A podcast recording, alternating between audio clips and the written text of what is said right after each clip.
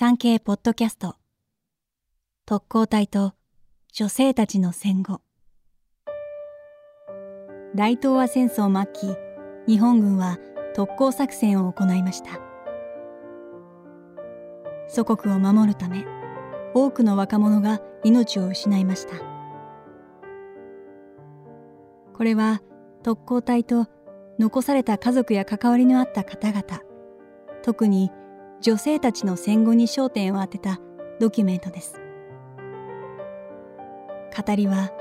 長年特攻隊員の遺族への取材を続けてきた産経新聞記者の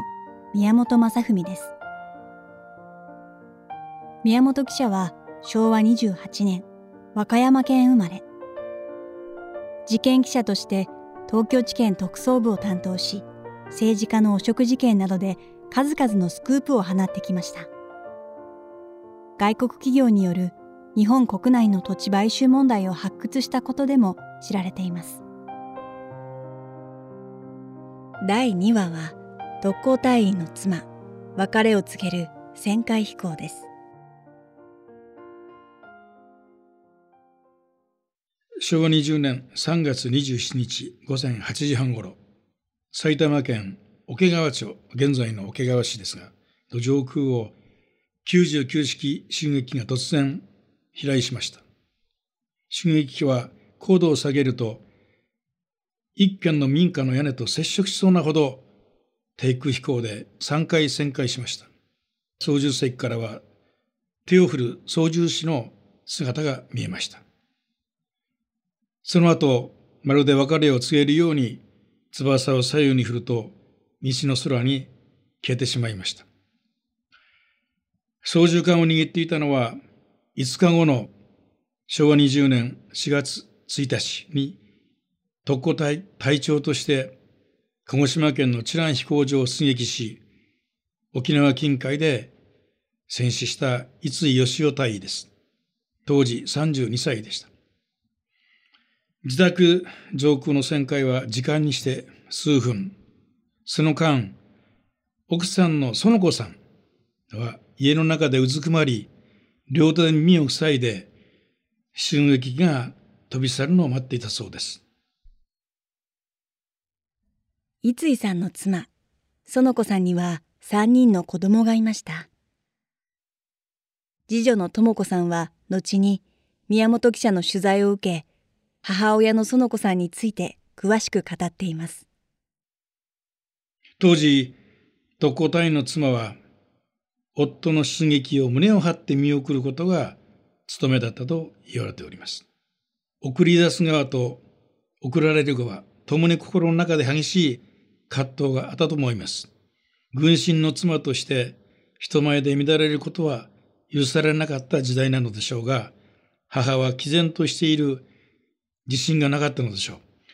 う。別れの辛さとそれを人に見せられない辛さが相まって姿を見せることができなかったのでしょう。旋回飛行の2日前、昭和20年3月25日、三井さんは桶川市の自宅に立ち寄り、園子さんや娘たちに会いました。これが最後の別れとなりました。当時、三井さんには二人の娘と生後4ヶ月の生まれたばかりの男の子がおりました。三井さんは3人の子供を一人一人抱き上げると、記念写真を撮って長男には大きくなったらお父さんの代わりにお母さんを守ってあげるんだと何度も話しかけたそうです。別れ指は園子さんが非常時お国のためなら当然のことです。三人の子供をしっかり育てていきます。心置きなく出発してください。部分を祈ります。と告げると、五井さんは、それでは任務に邁進いたします。と答え、用意していた爪と髪の毛を渡したそうです。それが夫婦で交わした最後の会話だったそうです。五井さんと園子さんが結婚したのは昭和14年3月。結婚生活はわずか6年間でした。特攻要員の命令が下ったのは昭和19年の12月19日。五井さんは当時、熊谷陸軍飛行学校沖縄文教所で見習い士官や少年飛行への教育に当たっておりました。その子さんは、妻と三人の子供がいる夫には特攻命令は出るはずがないと信じていたそうです。ところが、特攻命令が出たわけですが、実は戦後、昭和30年、次女の智子さんが中学1年生の時、こんなことがあったそうです。陸軍の幹部が突然、その子さんを訪ねてきたそうです。幹部は特攻遺族の慰霊のため全国を守って回っていたそうですが、仏壇に手を合わせた後、次女の智子さんの顔を見ながら、こう言ったそうです。こんなような小さいお子様がいてどうしてご主人は特攻に行ったのでしょう。子供のいる人は特攻には出なかったはずなのですが、これを聞いたとき、その子さんの表情は表現したそうです。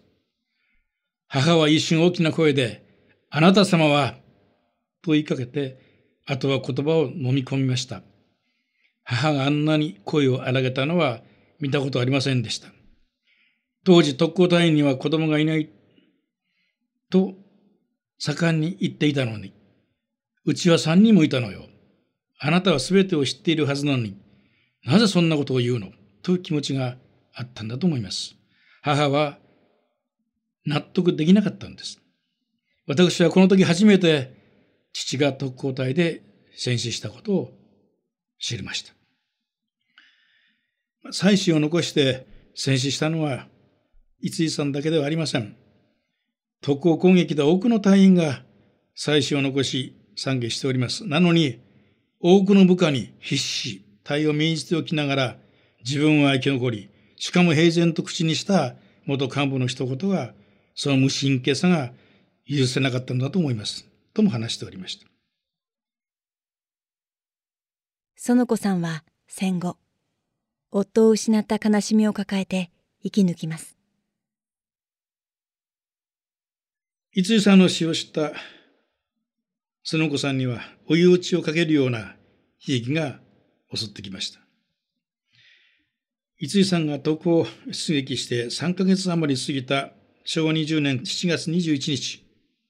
長男が十分な治療ができず、栄養も取れず、そのため自家中毒症で息を引き取ったのです。二人の娘を育てるため、夫と息子を失った悲しみを抱えながら、激しい、厳しい戦後が始まりました。その子さんは跡取りの息子、生後4ヶ月の息子を守りきれなかったことに対する自分が許せなかったというふうに盛んに繰り返していたそうです。戦後、その子さんは沖縄の国民学校、現在の沖縄小学校ですが、そこの教師として教壇に立つことになります。ただ、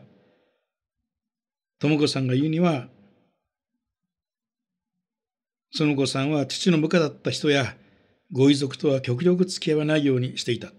戦争を忘れよう、後ろを振り向かないようと考えていたなと思います。父の話は家庭内でも禁句でしたと。穏やかなその子さんだったようですが、教え子たち、子供たちが戦争映画を見て、かっこいいと言った時は必ず叱ったとそうです。その子さんは智子さんに、時が経つにつれ、特攻も美化されていくような気がしてたまらなく不安になったというふうに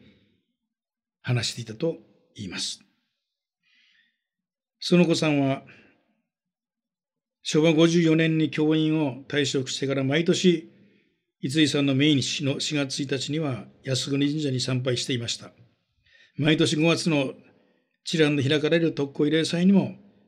参列していました。しかし、沖縄には一度慰霊に行きましたが、体が震えてしまうと言って、二度と行かなかったそうです。スノゴさんは、68歳で息を引き取りました。ご命日は3月25日。この日は、くしくも逸井さんが特攻出撃を控え、別れの挨拶のため最後に自宅に戻った日だったそうです。